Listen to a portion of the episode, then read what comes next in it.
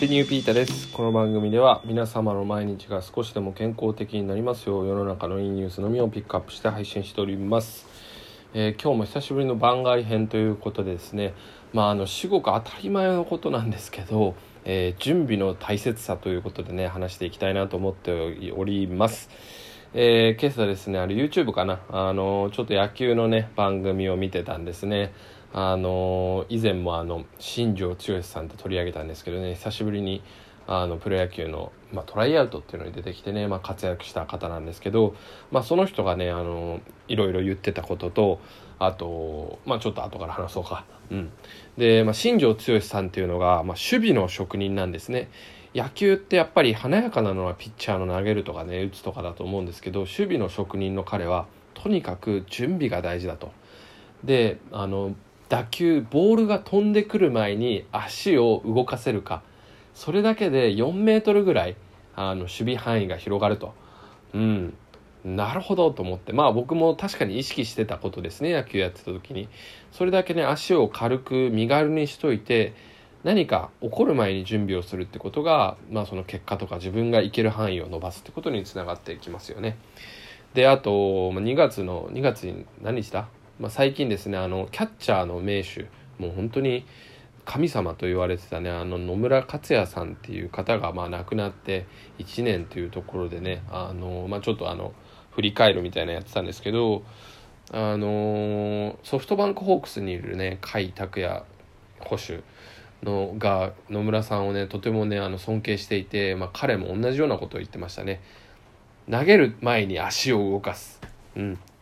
あのランナーが走った時にキャッチャーってね二塁にボールを投げるんですけどその時にピッチャーがもう投げて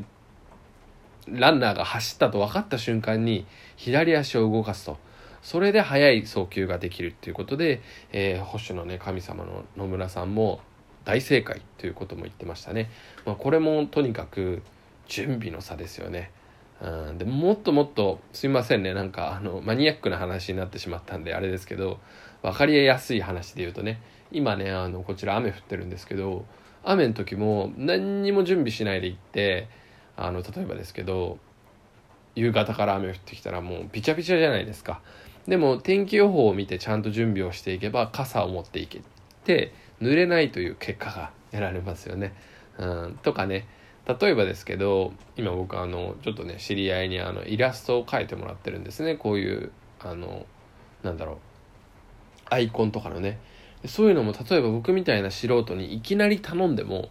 ね何もできないじゃないですか。やっぱりキャリアとか今まで勉強してきた準備があるからこそいい絵が描けたりするじゃないですか。